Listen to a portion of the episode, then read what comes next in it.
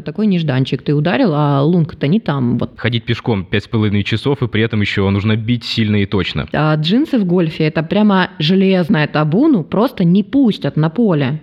Иногда у тебя во время удара кусок травы летит даже дальше, чем мяч.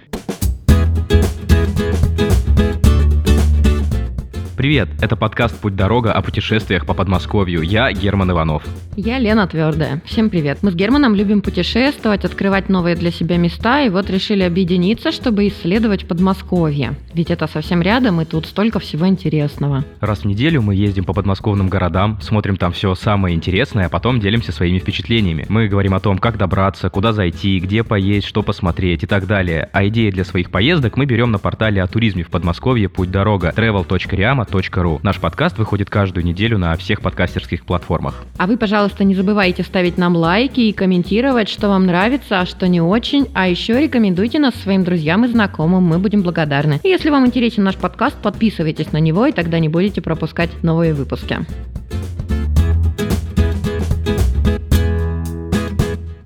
Те, кто уже слушал наш подкаст, помнят, что мы решили не только смотреть достопримечательности и, там, например, ездить по усадьбам, но мы решили пробовать самые разные виды активного отдыха. Мы уже учились управлять яхтой, а в этот раз нас занесло совсем в другую степь, ну точнее на поле. Мы были в гольф-клубе Forest Hills и учились там играть в гольф. Лен, ты до этого играла когда-нибудь в гольф? У меня был опыт игры только в мини-гольф. Это такие площадки, где ты маленькой аккуратной клюшечкой стараешься попасть в лунку. Так вот, ребята, это вообще не про то. Это как вот плескаться в надувном бассейне на даче, а потом всем рассказывать, что ты был в аквапарке. Ничего общего. Настоящий большой гольф – это вообще другая история. Ну а я вообще никогда в руках клюшку не держал. По крайней мере, для гольфа точно. А вообще, если обращаться к истории, то считается, что игра в гольф зародилась в Шотландии и была изобретена пастухами. Они тогда с помощью посохов, это будущие клюшки, загоняли камни в кроличьи норы. Предположительно, игра существовала уже в XIV веке. Бедные кролики. Сидишь такой у себя дома, чаек попиваешь, тут тебе прилетает, понимаешь ли, камень. Мое знакомство с гольфом, большим гольфом, если можно так сказать, началось с вечной проблемы всех девчонок. Под страшным названием «Нечего надеть». Почему? Дело в том, что нас еще по телефону предупредили, что в джинсах нельзя. Мы сначала подумали, почему, что в них просто играть неудобно. Нет, оказалось, что джинсы в гольфе – это неуважение к традициям. Есть в гольфе особый дресс-код, и его надо уважать. Рубашку лучше надеть с воротником, вместо обычной футболки лучше поло. Прийти в трениках – это тоже моветон. Если шорты, то обязательно классические. И меня предупредили, чтобы никаких каблуков. Ну, это ладно, я сама догадалась. В общем, над своим луком мне пришлось поработать. А джинсы в гольфе – это прямо железное табу, просто не пустят на поле. В гольф-клуб Forest Hills мы поехали на машине. Он находится в Дмитрове, в деревне Матвейково. Там будет съезд с Рогачевского шоссе. Остановились на парковке и пошли на ресепшн. Там мы выбрали программу для новичков и познакомились с тренером Денисом Бухтаяровым. Он и отвел нас на тренировочное поле. Те, кто никогда еще не играл в гольф, могут подумать, что игроки приезжают на это поле и сразу же начинают забивать мячи в лунку. Но на самом деле это совсем не так. Вначале еще нужно размяться, как и в любом другом виде спорта. Только в гольфе во время разминки отрабатываются удары, причем на дальность на одном поле, а на точность уже совершенно на другом. И мы с Леной сначала пошли отрабатывать удары на дальность. Мы пришли на такое огромное зеленое поле, где нет ни одной лунки. Там только флажки на 50, 100, 150 и 200 метров. И для тех, кто играет уже очень давно, очень просто так взять, долбануть по мячу, и он полетит у вас там на эти 200 метров, и все довольны. Нам же было очень тяжело отправить мяч хотя бы на 50. Здесь же на тренировочном поле мы узнали, что, оказывается, для каждого удара, дальнего, среднего и короткого, нужны специальные разные клюшки. И они подбираются отдельно и для правшей и левшей, и точно так же отдельно для мужчин и женщин. У этих клюшек есть свои названия. Это вуды, айроны и паттеры. На игру спортсмены берут до 14 разных клюшек. Они им нужны в самых разных ситуациях. А носят они их в специальных сумках, бэгах. Наш урок игры начался с того, что нас научили правильно держать клюшку. Это целая наука. Там надо из пальцев сложить такой специальный замочек. Показывают подробно, какой палец куда заложить. Я один раз этот замочек сделала, и потом словила себя на мысли, что я хожу с клюшкой и не могу разжать пальцы. Мне кажется, что если я их разожму, я больше обратно вот эту фигулину не соберу. В общем, этот замочек нужен, чтобы клюшка из рук не выпала, когда ты делаешь удар.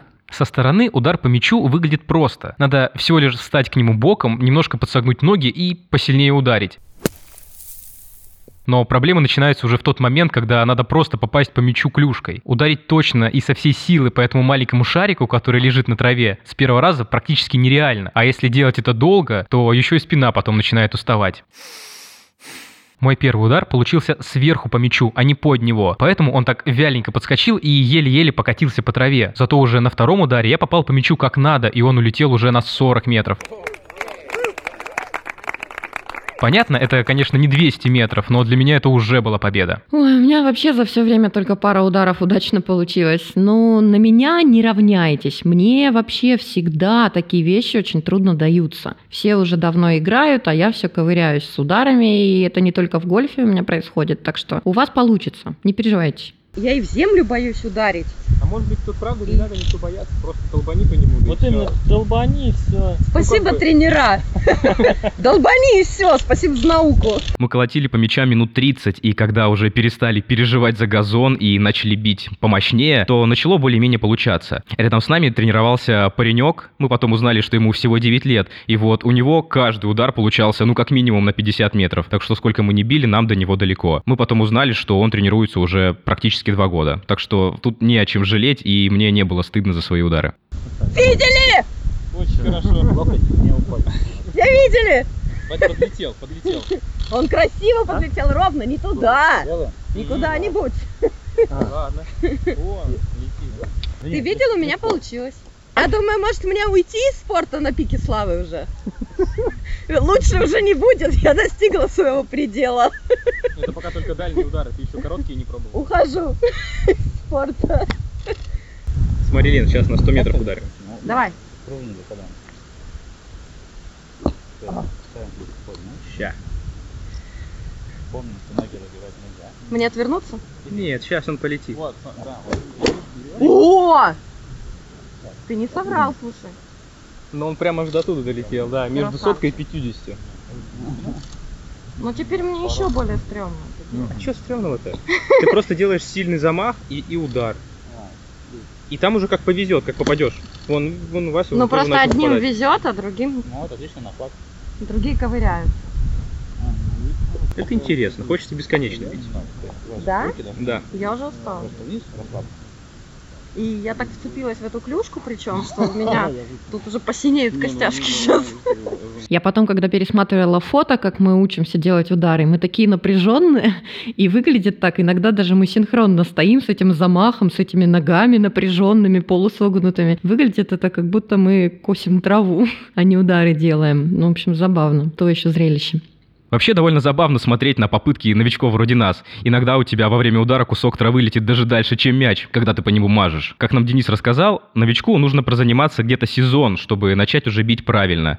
После этого он может попробовать себя в турнире для новичков. Сам Денис начал тренироваться, когда пришел на работу в Forest Hills. Я просто пришел работать, не играть. Мне исполнилось 18 лет, я пошел работать. Сразу в гольф? Ну, мне предложили, да, пойти кеди. Кеди – это помощник игрока, то есть приезжаешь с игроком, идешь в поле, с ним помогаешь, там, подсказываешь, куда ударить, везешь клюшки за ним. Это такой Санчо Панса у каждого? Ну, грубо говоря, да. Угу. Вот. Потом я перешел в гольф-отдел и постепенно начал тренироваться, и вот сейчас. Это сколько вы играете? Ну, я работаю 8-й год.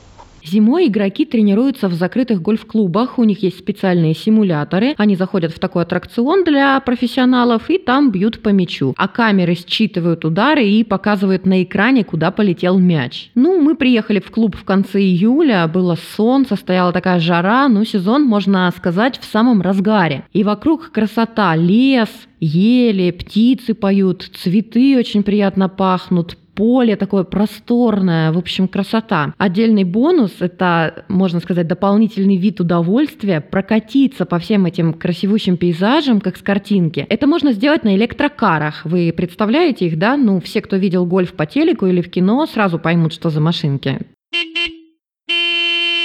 На гольфкарах мы поехали на следующее поле, оно для тренировок точных ударов. Хочу сразу сказать, что у меня нету водительских прав, и погонять на этих машинках было для меня таким отдельным аттракционом. Кстати, за руль меня пустили без проблем, все равно они сильно не разгоняются. Из педалей только газ, тормоз и есть специальная кнопка, чтобы переключать, куда едешь, вперед или назад. Я изо всех сил старался догнать машину Лены с Денисом, они ехали впереди, но сделать мне это не удалось, потому что машины едут с одинаковой скоростью. Но в какой-то момент я резко затормозил, и шины заскрипели так, как будто я просто дрифтую в Need for Speed. Слушай, если бы я знала, что ты там гонку устроил, ну мы бы пошли тебе навстречу, уступили. Ну, мы с Денисом ехали спокойно, я даже не знала, что у тебя там сзади соревнования с нами происходит. Такой восторг. Ты вообще, что ли, первый раз за рулем? Как первый раз? Я не знаю, считается опыт вождения машинки на автодроме. 9-летний я езжу, катаюсь, как-то кого-то объезжаю. Один раз меня просто так треснули, что я разбил себе лицо. Ну, в общем-то, на этом мой опыт вождения и закончился. Мне кажется, у каждого есть такая история в детстве. У нас у всех советских, российских детей есть такая отметина. У всех заканчивались эти покатушки травмпунктом, по-моему, потому что я тоже разбивала нос. На поле для тренировки точных ударов мы доехали без каких-либо происшествий. Там много разных лунок, а поверхности между ними со спусками, наклонами, и они имитируют тот рельеф, который окружает лунки во время игры. Здесь уже не нужно сильно замахиваться для удара. Тут важен точный расчет. Бьем специальной клюшкой, она называется паттер. Это третий основной вид клюшек. Слушай, прям такой кайф, да, когда мяч попадает в лунку? Да невозможно, я просто, я не знаю, как будто я что совершаю, хотя вроде дырочка и шарик. Шарик в дырочке, да, и это сразу такое блаженство. Просто удивительно. Так вот, чтобы попасть, нужно отойти метра на полтора от шара, угу, и присесть. И почувствовать рельеф. Какой у него тут ландшафт и что. Типа так мы сможем понять, как бить. Типа из этого мы делаем вывод. Здесь вывод такой, что никакого волнения нет, надо бить просто по прямой. Волнение есть как раз, когда ты понимаешь, что у тебя один удар остался, и что сейчас либо пан, либо пропал. Но это тебе волнение... Денис рассказал про полтора метра? В человеке, да. В земле, или ты это сам придумал? В земле волнения нету. Это мне Денис рассказал, конечно. Как в бильярде, только на свежем воздухе.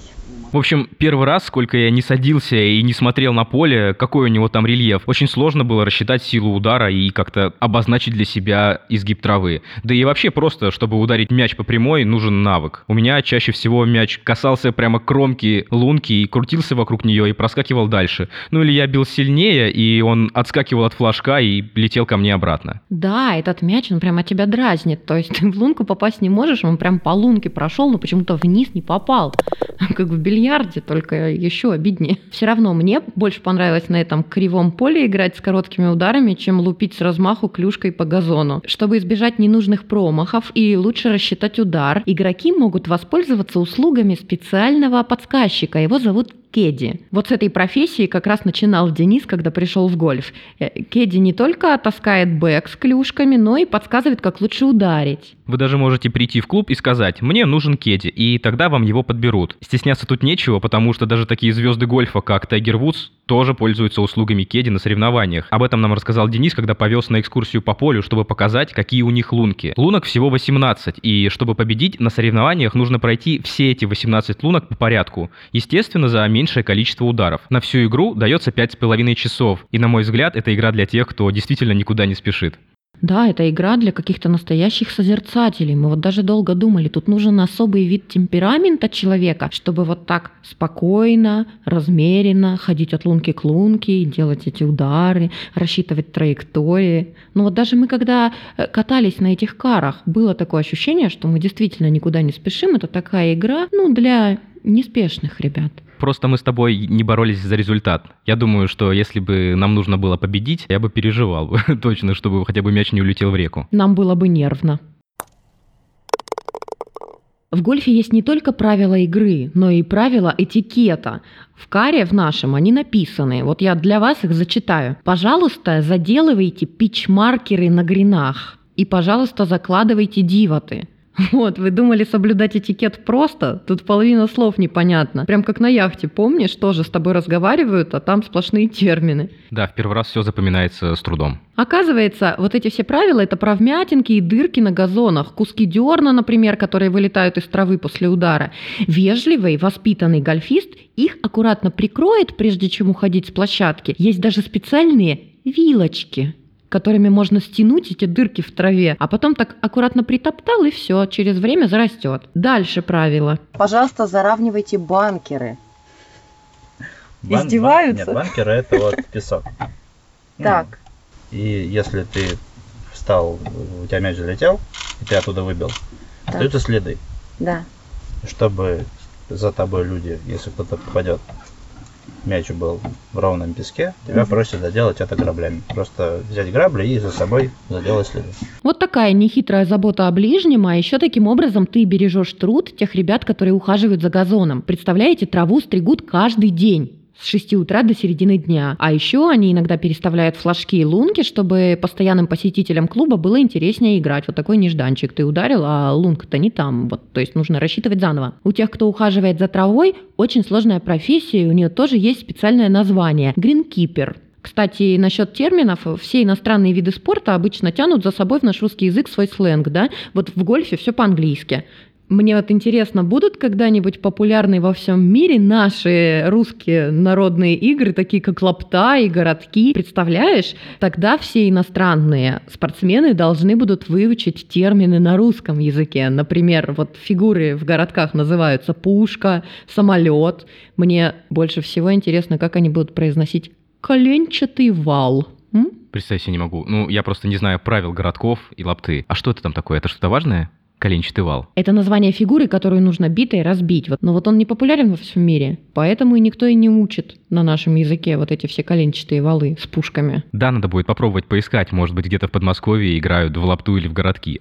Ну а мы подъехали к первой стартовой площадке для первой лунки. Эта площадка нужна для начала игры. С нее делают первый, самый мощный удар. И чем сильнее ты ударишь, тем ближе твой мяч прикатится к лунке. Эти площадки T. Их несколько для каждой лунки. Есть своя для мужчин, женщин, для юниоров и отдельная, она дальше всех от лунки, для суперпрофессионалов. Чтобы было легче себе представить, эти площадки выглядят как такие парковки, что ли, для НЛО. Это такие зеленые круги, ровно вырезанные из травы. Бьем отсюда, и вот лунка — это красный флажок, да, вот вон там деревья, ага. Сзади двумя деревьями, за двумя кустиками, вон там по лунка. Левой стороне, между двумя вот этими песочницами, дальний пяток, вот, грин, видите, там трава, да, отличается цветом. А, все, вот он грин, такой же, как мы только что тренировали. Там ключ-маркеры, как я вам объясняю. Это мне все дружно объясняли, куда надо бить. Игра не для близоруких, вот что я вам скажу. Ну, кстати, в свою защиту могу еще добавить, что профессиональные гольфисты даже используют специальные бинокли перед ударом, причем эти бинокли им сразу расстояние показывают до точки. Расстояния большие, 300-400 метров от площадки T до лунки. И вот ты делаешь первый удар, идешь туда, куда упал мяч, на траву, в песок, куда уж попал. Выбиваешь его оттуда и так до тех пор, пока в лунку не закатишь.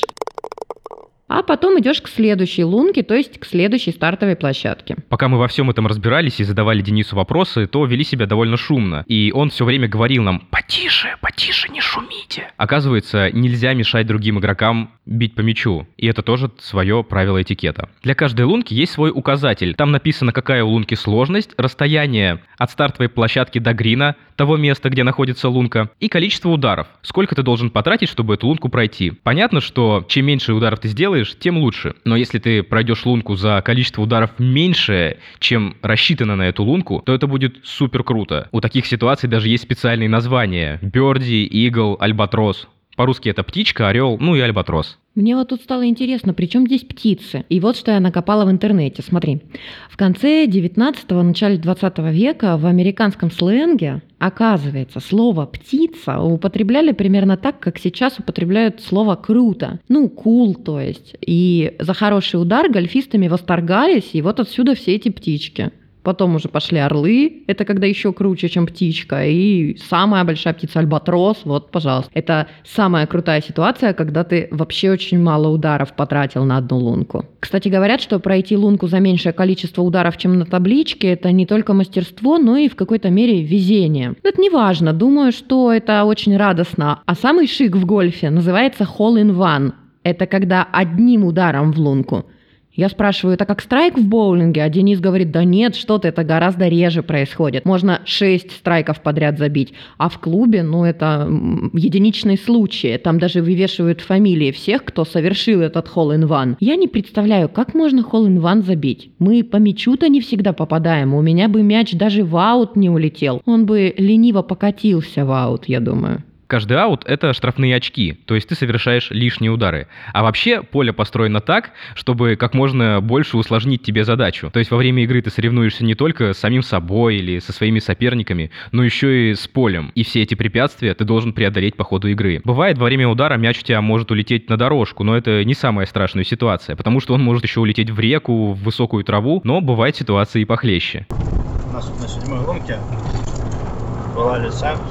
Мячик падает, она его хватает и в нору его носит. И все? С концами? Ну и все, да. Она теперь в него играет? Ну, уже ничего не сделала. Лиса взяла мяч и убежала в нору. По лесу, что ли, бегать, искать ее. Человек скинул, мяч пошел дальше играть.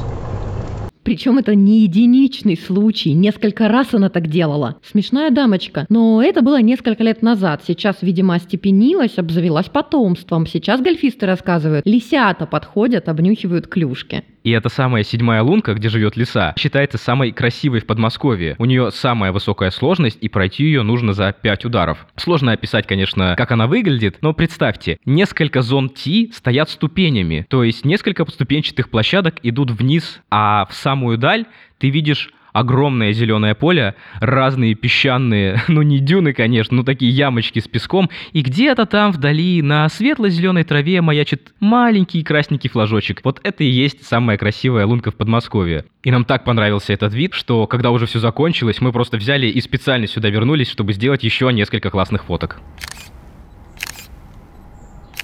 После экскурсии по лункам мы вернулись на тренировочное поле и решили понаблюдать за другими игроками. В это время там тренировались, настоящие спортсмены. У них очень мощные удары, клюшки рассекают воздух, и мяч летит так далеко, что за ним практически нельзя проследить. Я, по крайней мере, не видел, где он приземлялся. Мы дождались, пока они сделают перерыв, и подошли познакомиться. Сначала мы поговорили с Марией Голевой. Она кандидат в мастера спорта по гольфу, выигрывала первенство России и дважды первенство Москвы. Она профессиональная гольфистка, член сборной России, тренируется каждый день по 2 раза в день. Да, она играет за юниорскую сборную России. Мы ее спрашиваем, в чем кайф-то? В чем прикол вообще? Что самое крутое в гольфе? Когда ты попадаешь в лунку, там, дошел до грина, метров 20 до лунки осталось, ты попадаешь. И там все тебе хлопают. Это звук приятный в луночку, как хоп, упал, и все отлично. Это прямо то, о чем мы с тобой говорили на поле. Просто мяч попал в лунку. Казалось бы, ну что такого? Но все тебе аплодируют, а ты счастлив. Главное, чтобы были эти очевидцы твоего триумфа, болельщики. Вдруг выяснилось, что в юниорском гольфе с болельщиками проблема. Рассказал тренер Маши и ее дядя Дмитрий Голев. Ассоциация Гольфа России запрещает родителям на соревнованиях. Это большой минус. И как может Ассоциация Гольфа России развивать гольф и запрещать быть зрителем на соревнованиях? Огромный вопрос.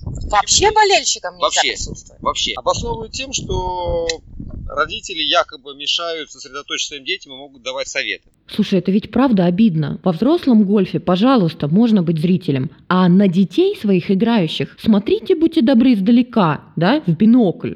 На поле нельзя. А как же поддержка?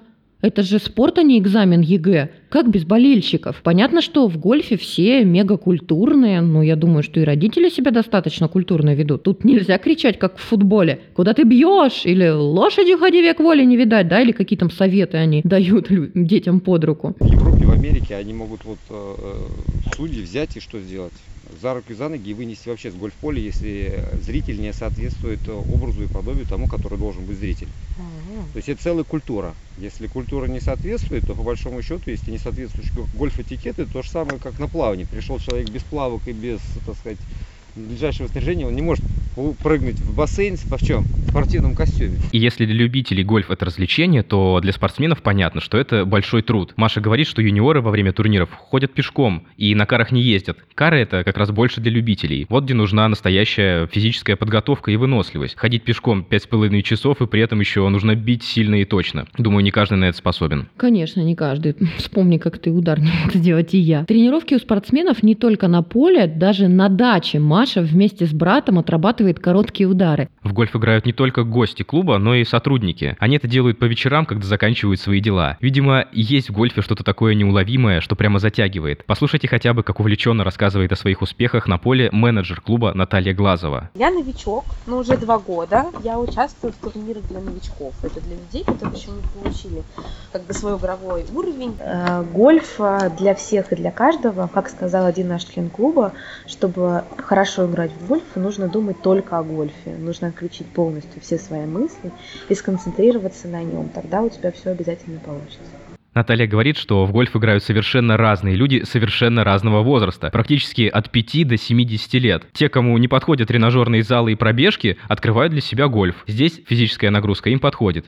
Этим летом границы закрыты, и гольфисты со всей страны ездят по разным полям в России. А каждое новое поле – это новый вызов. Все поля разные. Уровень поля у каждого свой. Да каждая лунка на самом деле это отличается от другой лунки.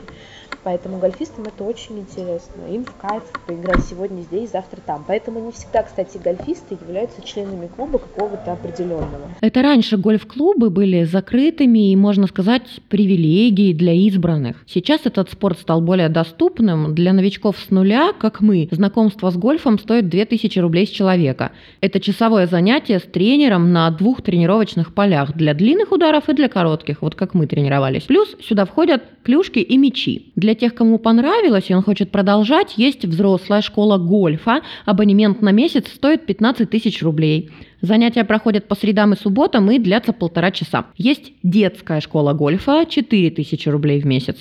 То есть ты можешь приехать с детьми?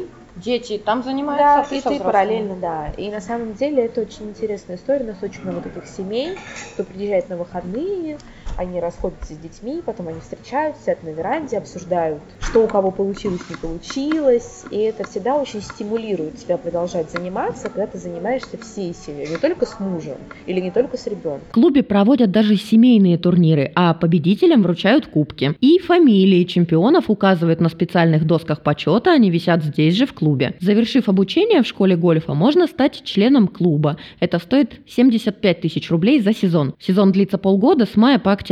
Члены клуба имеют право на 6 уроков с тренером и 10 полноценных игр на поле. Кто не хочет быть членом клуба, а хочет один раз сыграть на поле и пройти все 18 лунок, может это сделать за 7 тысяч рублей в будни, а в выходные за 10 тысяч рублей. Принять участие в турнире 12-14 тысяч рублей, сюда входят завтрак и ужин еще. И здесь же в клубе можно взять клюшки и тележки на прокат, но у гольфистов, как правило, свои. Купить клюшки и другую амуницию можно прямо здесь, в клубе. Тут есть профессиональный магазин. Начинающему игроку много клюшек не надо. Достаточно 6-7 разных. Тут есть специальные сеты, ну или наборы для начинающих. 7 клюшек вместе с бэгом будет стоить 30 тысяч рублей. Плюс мячи. Тут у каждого уже свои предпочтения. Они бывают разных цветов, из разной пластмассы, но это уже дело вкуса. Самый дешевый мяч стоит 120 рублей.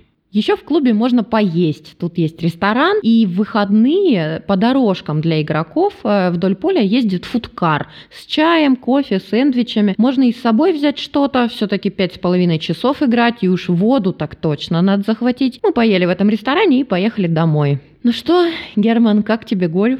Ты знаешь, меня больше всего порадовало, что тут не нужно быть каким-то прямо небожителем, чтобы играть в гольф. Конечно, мы поняли, это недешево, но все-таки гольф — это не что-то такое закрытое, куда вообще нереально попасть. Здесь хороший показатель мои друзья, которые увидели фотографии, как мы играем в гольф, и говорят: «Серьезно, гольф? Как вы вообще туда попали? Мы тоже хотим. Это что, возможно? Это реально?» А мы все, получается, рабы стереотипов о том, что в гольф играют люди, у которых есть личный самолет, он глава какой-нибудь корпорации, а обычным людям вроде нас доступ туда заказан. Так вот, это не так. Это больше не спорт за 7 замками для избранных, куда невозможно прийти и попасть. Нет, пожалуйста, приходите и играйте. Да, это был классный опыт, и мы совершенно не жалеем, что попробовали. На этом мы заканчиваем наш выпуск. Слушайте подкаст «Путь-дорога». Не забывайте ставить лайки, высокие оценки и рассказывайте о нас своим друзьям. А чтобы не пропустить новый выпуск, подписывайтесь на подкаст «Путь-дорога». Он доступен в Apple Podcasts, Google подкасты, на Яндекс.Музыке, Кастбоксе, подкасты ВКонтакте и других подкастерских платформах. И если вы, как и мы, хотите путешествовать по Подмосковью, заходите на портал «Путь-дорога» Travel.riamo.ru. Там много полезного и интересного для туристов.